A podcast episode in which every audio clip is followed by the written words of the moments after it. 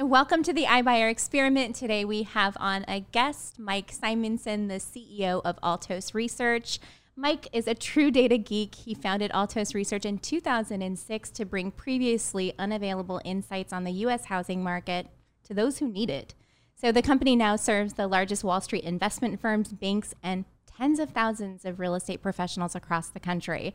Mike also publishes a weekly housing report on his YouTube channel, Altos Research.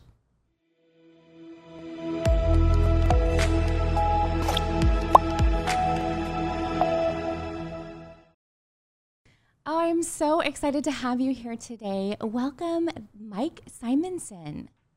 Thank you. Great to be here, Kayla. Oh, it's wonderful. So I, I noticed your background straight away. Where are you zooming in from today?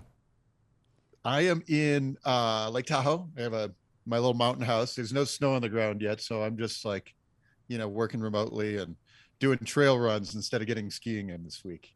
Oh my goodness. Well, I'm so jealous. It looks beautiful. So, yeah, I'm really excited to have you on. I have been watching you for for those listening or watching in. Uh, Mike is the CEO of Altos Research and they are a residential real estate data provider. And so I'm just so excited to have you on today to talk about what everyone's been talking about, it seems like these past couple years, and that is the real estate market. Yes, terrific. Yeah, it's uh, it's been quite a year, right? Quite two years. It's been really, uh, re- really a wild ride.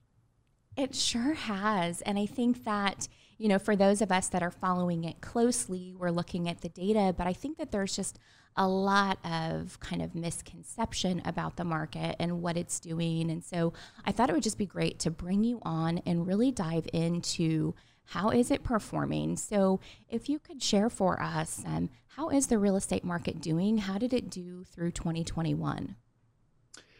So the market, uh, you know, most people know the market's been on fire.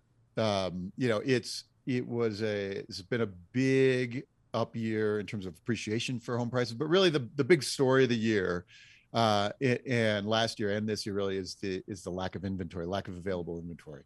Um, there are there are 400 and, or 350,000 homes, single family homes on the market in the U.S. right now. Just you know, just after it, you know, right in December, early December, and and not too many years ago, like five years ago, four or five years ago, there'd be a million homes on the market right now. Whoa, that's a big difference.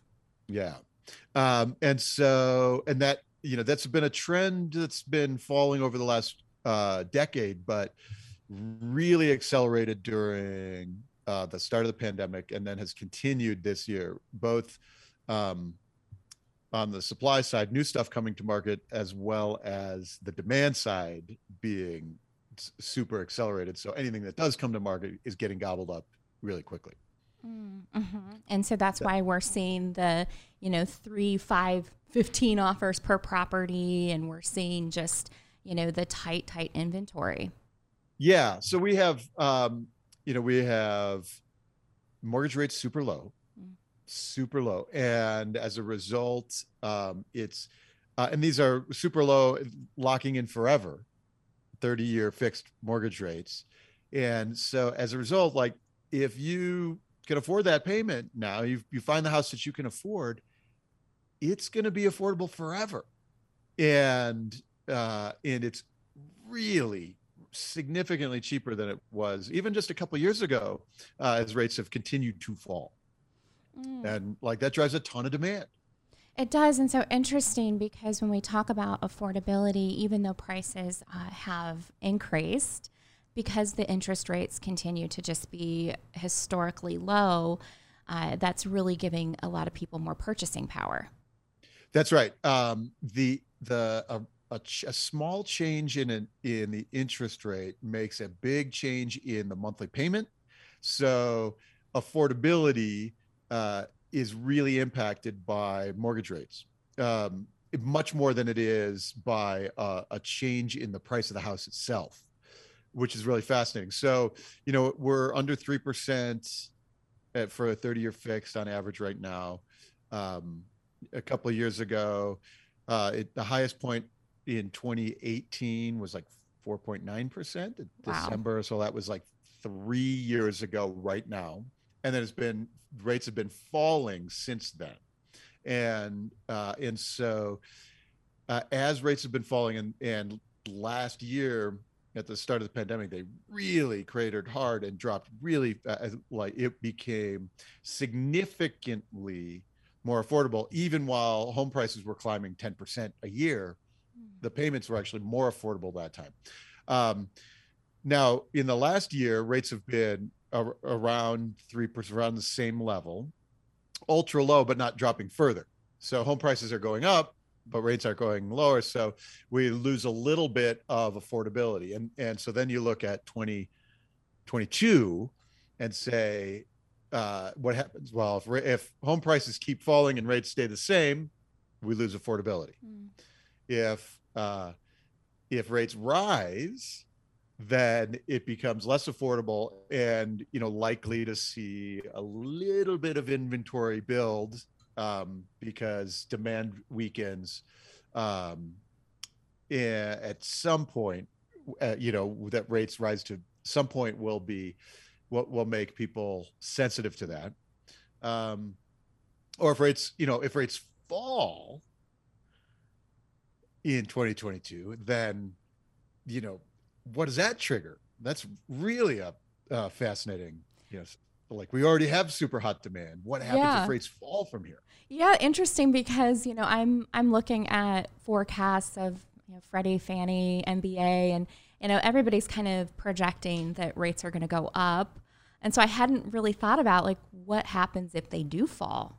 Happens if they fall? And and I, you know, I um, say at Altos Research, we, we track the housing market. We track home prices and all. We track every home for sale in the country every week and the changes in pricing. There's all kinds of signal in there uh, about supply and demand, and you know, it, it really rich information. What I don't do is uh, predict interest rates. and uh, I, I joke like I bought my first home in 1996, and I, I, and I had an eight over like eight and a half percent interest rate, Wow. and I locked in for 30 years because I was afraid rates were going to rise. wow. I bought my second home in 2001, and I at six percent, and I locked in for 30 years because I was afraid rates were going to rise. I bought my third home in 2015, and I locked in at four and a half percent because I was afraid rates are going to rise. and then I've refinanced, and now and I locked in at whatever it was, 2.9 percent because I'm afraid rates are going to rise. Like I don't have any idea, you know. And so, so For uh, sure. I get that. Oh my goodness, that's a that's funny. But you're right though. We you know, the rates have been just so amazing and I think that obviously anyone that's selling real estate right now knows it's just hot hot. And you mentioned and I, I saw you kind of cautiously said that we may see inventory go like a little bit up. Uh, what are your what are you seeing as far as inventory? Let's talk about that. Homes available. You mentioned it's just really low. I think you said a, a you know three or four hundred thousand dollar three or four hundred thousand homes. But what is inventory doing right now? And are we following like a typical seasonal pattern where maybe we have less inventory because it's the holiday season uh, the fall? What are your thoughts and what are you seeing on inventory?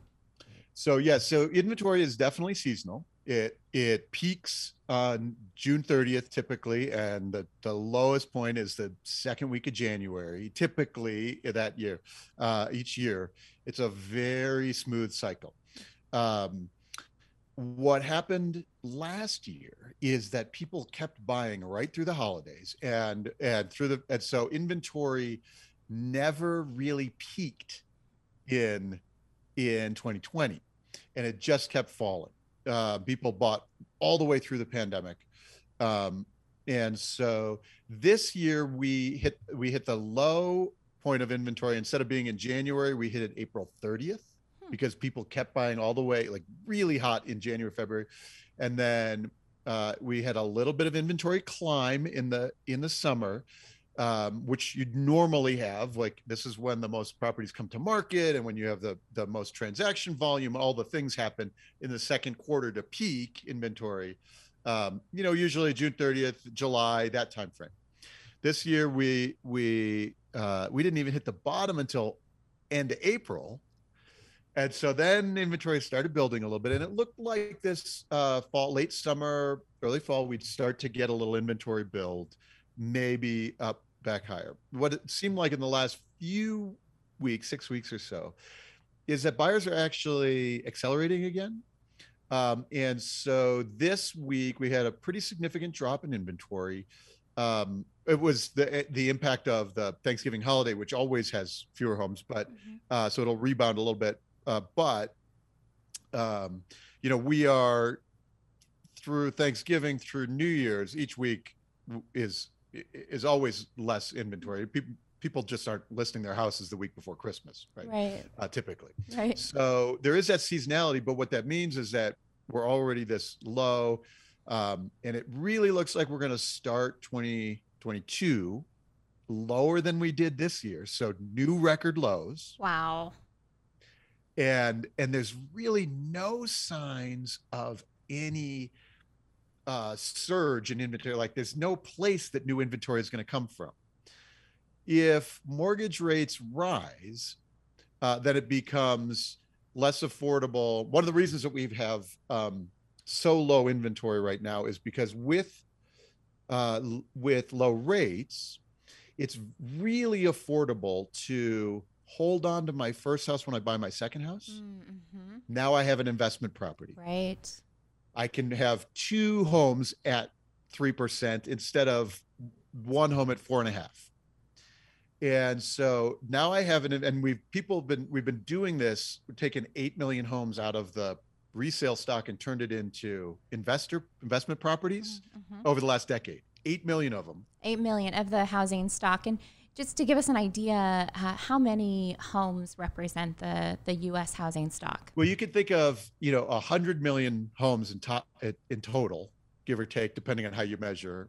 Um, but um, but then so taking 8 million of those wow. and turning them from being able to resell to to be able to to to be rental properties. And so each year we lose about 10% of our inventory each year to investment properties. Okay and then it, during the pandemic it just it accelerated mm-hmm. so now we're in this super low place now everybody has these investment properties and most of those investors are individuals not big institutions right 90 some percent of them are held by people who own one to four homes okay. one to four investment properties so your mom um, and pop investor mom and pop investors and it's been a really good deal okay because mm-hmm. because of, it's so cheap right? right so um so there's no sign of of these like of flooding into the market we had the um, the mortgage forbearance process. So these were people who were impacted by the pandemic, mm-hmm. who uh, didn't or were were had the option of not paying their mortgage. And uh, a year and a half ago, when we rolled into the pandemic, there were seven million people who opted into this um, forbearance process. And at the time, we were wondering what's going to happen when they have to start paying again Right, right. Mm-hmm. Are they going to have to sell their homes? Is there going to be foreclosures? Well, so first of all, because um, the the market's been up, everybody has a lot of equity. So even if you can't make your payment again, you're not going into foreclosure because you can sell your house and make take your cash. Right, exactly. But it turns out that almost all of the people that have been in the forbearance process have figured out how to resume their payments and keep their home. Almost all of them. Very tiny little trickles. So none of the forbearance properties are coming to increase our inventory. Essentially none. And so I'm, I'm so thankful you spoke to that because i think that you know when we started seeing the numbers of all of these homeowners going into forbearance i think the natural kind of uh, reaction was a little fearful like oh my goodness we're going to see this wave of short sales and foreclosures and you know and, and what i'm hearing is is these individuals have figured out a, a path or a plan to get back on track and we are not going to be seeing a flood of short sales and foreclosures hitting the market so that's not yeah, going to it's not going to ease this this uh, supply issue it's not going to inventory and if if your listeners are like investors that have been waiting for a flood or a bargain there's none coming you know you say it's interesting because like are there going to have to be short sales? But the market has been so strong. There's no one in the com- in the country who's short. Right. Everybody has equity. Right. We have record equity. So there's no short sales coming. There's nobody short. Um, and then the interesting thing is, even if uh, you know to to go into foreclosure, you have to have a really bad mortgage deal, and never be able to to like be able to make that payment again. Maybe you went from two incomes to one income permanently, and now that that that mortgage is going to be forever too expensive. Um, but you so you have to be able to be in a bad deal, never to be able to pay it again, and not be able to sell the house. Mm.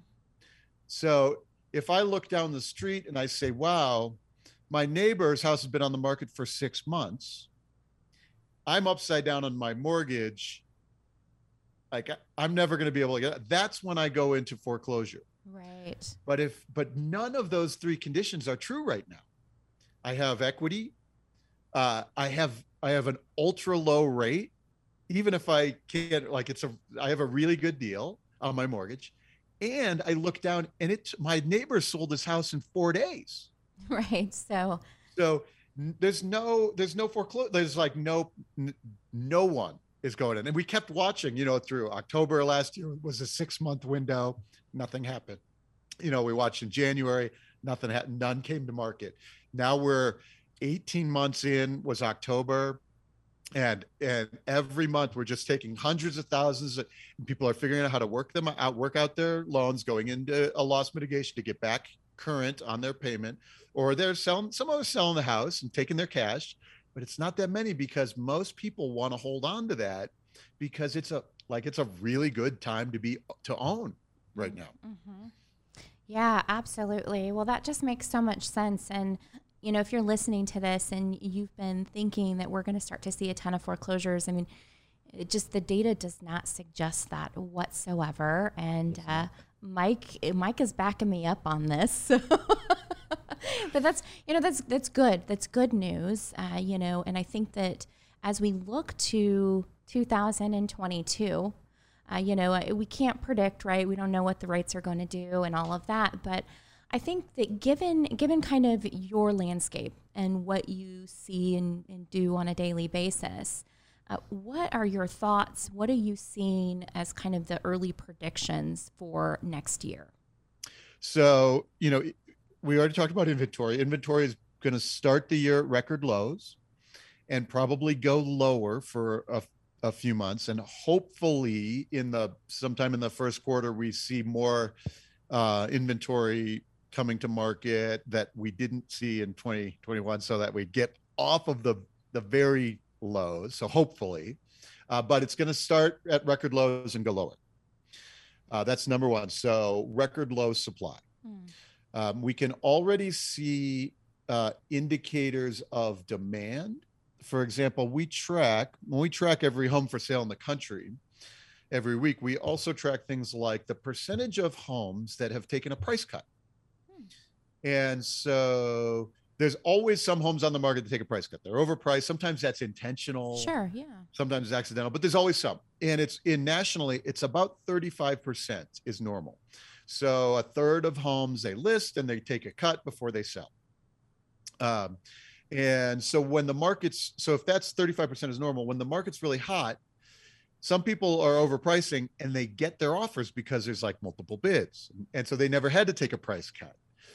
Uh, so, and so so now in a hot market, only maybe 25% need to take a cut when 35% is normal, but only 25% have to take a cut because the market's hot. So we can measure demand in places like price reductions. So then what happened was this year, the beginning of this year, price reductions nationally was like 15%. It, you know, at the peak of the frenzy in April and May this year, when there's all the multi you know offers going on and the, the peak of the craziness you could see it um, you could see it and measure it in price reductions. Wow. So it went from 35 which is just you said normal, normal to like 15 yeah. so it was basically almost nobody had to take a price cut. No matter how nuts you priced it you were getting your offer.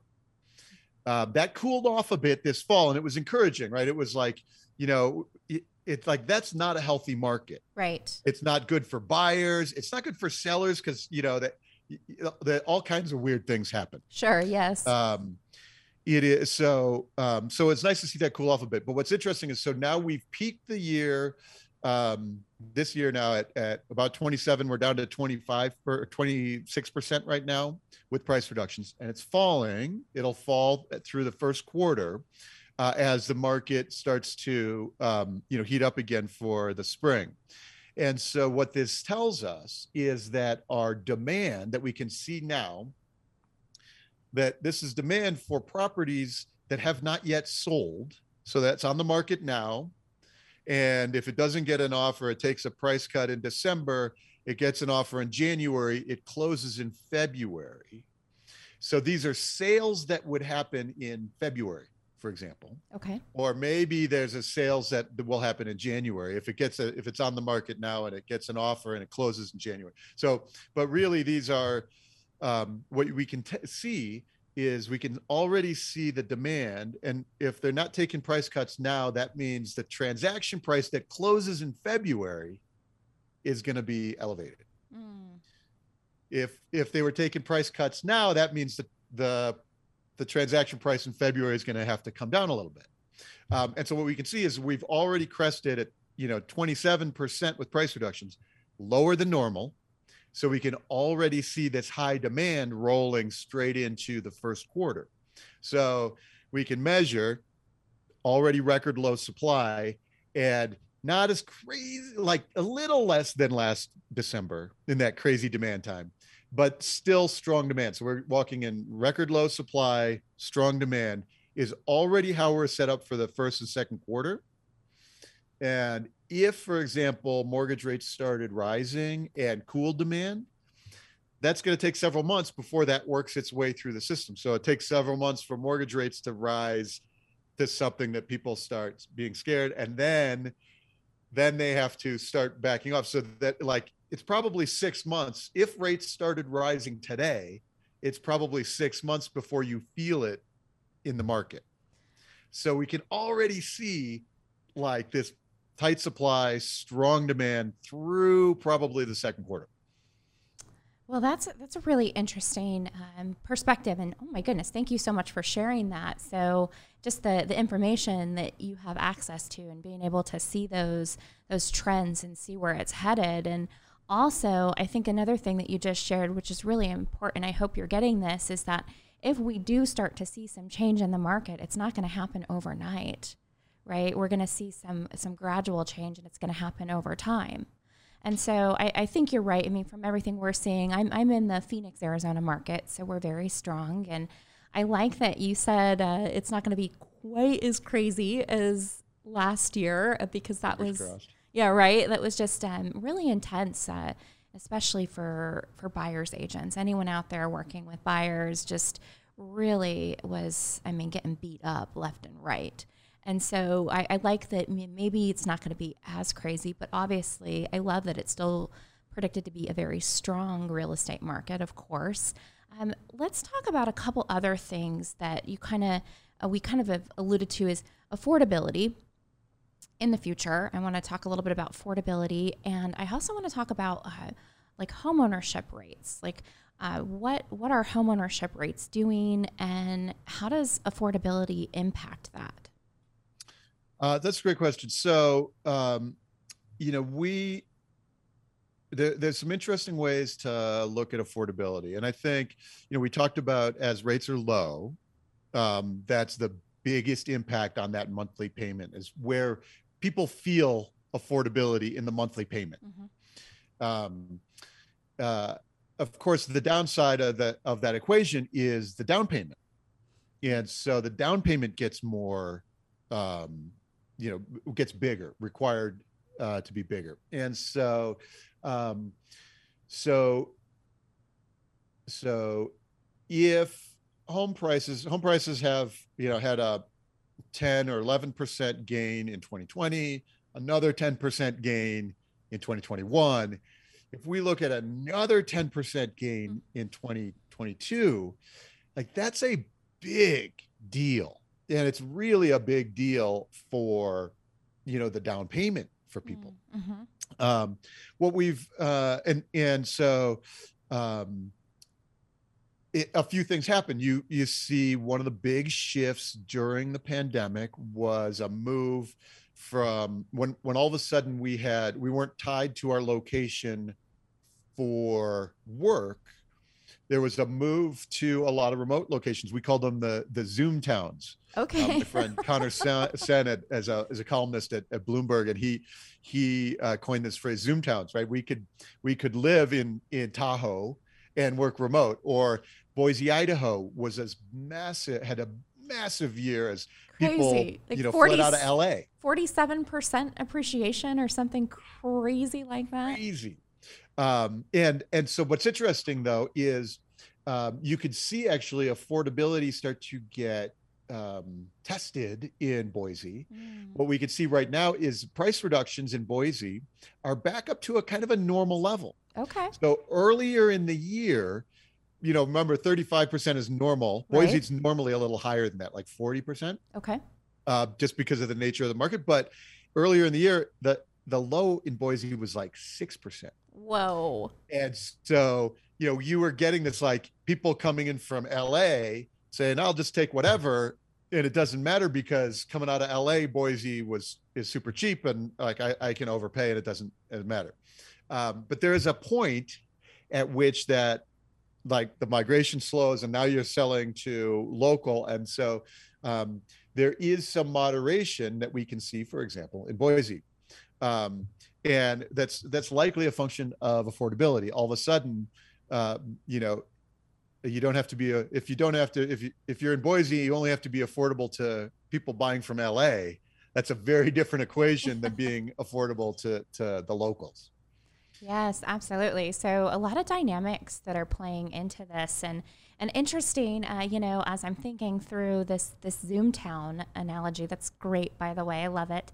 Uh, you know do you see a point where some of these markets that were just inundated with people from out of state do you see these markets like boise and maybe maybe like phoenix do you see some of these markets kind of have a little bit of a correction? Maybe these people come here and they decide oh my gosh what am i going to do in boise and you know and then they they move and so then at that point do you think that maybe that's on the horizon in some of these markets so it it could be. Um, we haven't seen evidence of it yet, right? I haven't seen people all of a sudden already turning around and selling their house in Boise and moving back to LA. I haven't seen any evidence of that yet. Um, but uh, but but it certainly could be like that. That was a. Uh, it's like the um, you know it seemed like a good idea to get a puppy during the pandemic too, right? And all of a sudden, it's not such a good idea anymore, right? Yeah. That, that, there, you could definitely see the, how that that could happen, and um, it's something we, you know, we try to keep our eyes out for. It hasn't been any uh, evidence of it yet. It's probably too early, hmm. but um, you know, it'll be fascinating to see what happens with uh, job growth in the next five years if Boise feels. Uh, like great opportunity or Phoenix feels like great opportunity, then people will stay. If it feels like they got they say well i got my tech job and in san francisco and i really want to be back in the office in san francisco you know maybe there is a reverse migration at the time. We haven't seen it yet but maybe.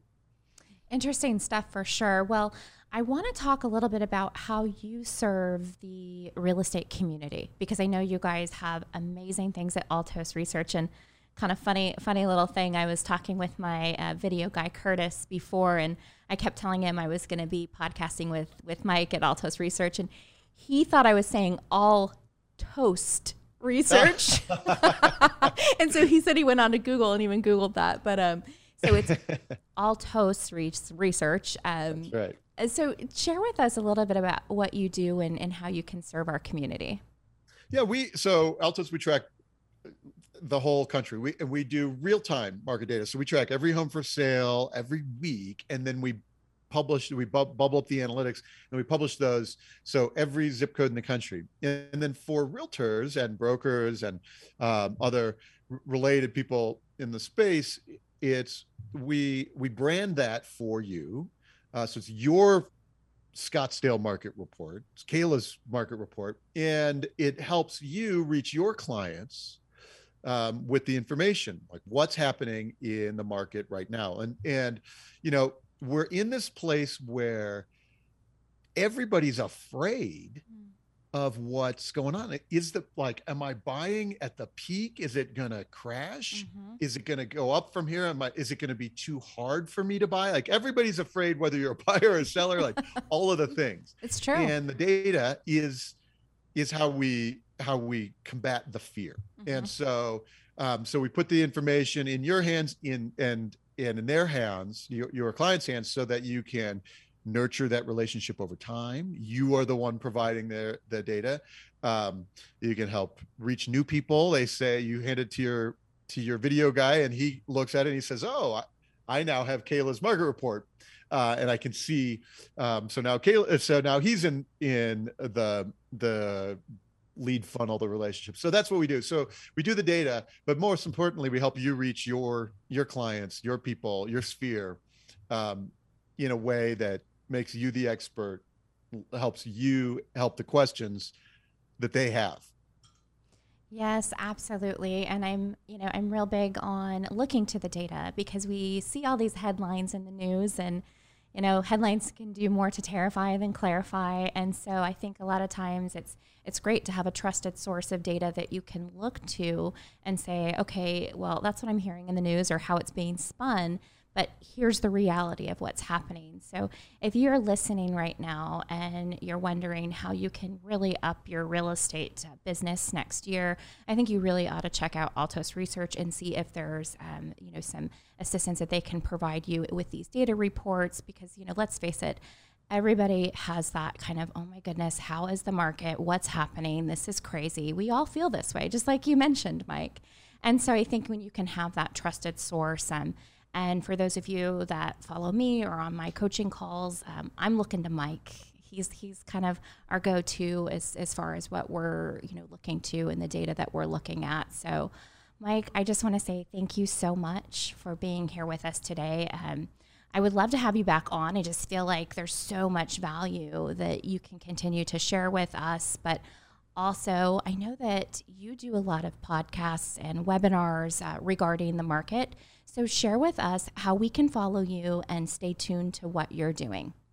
Great. Well, altosresearch.com, and you can connect with the team there and like get your local reports and, and work that way.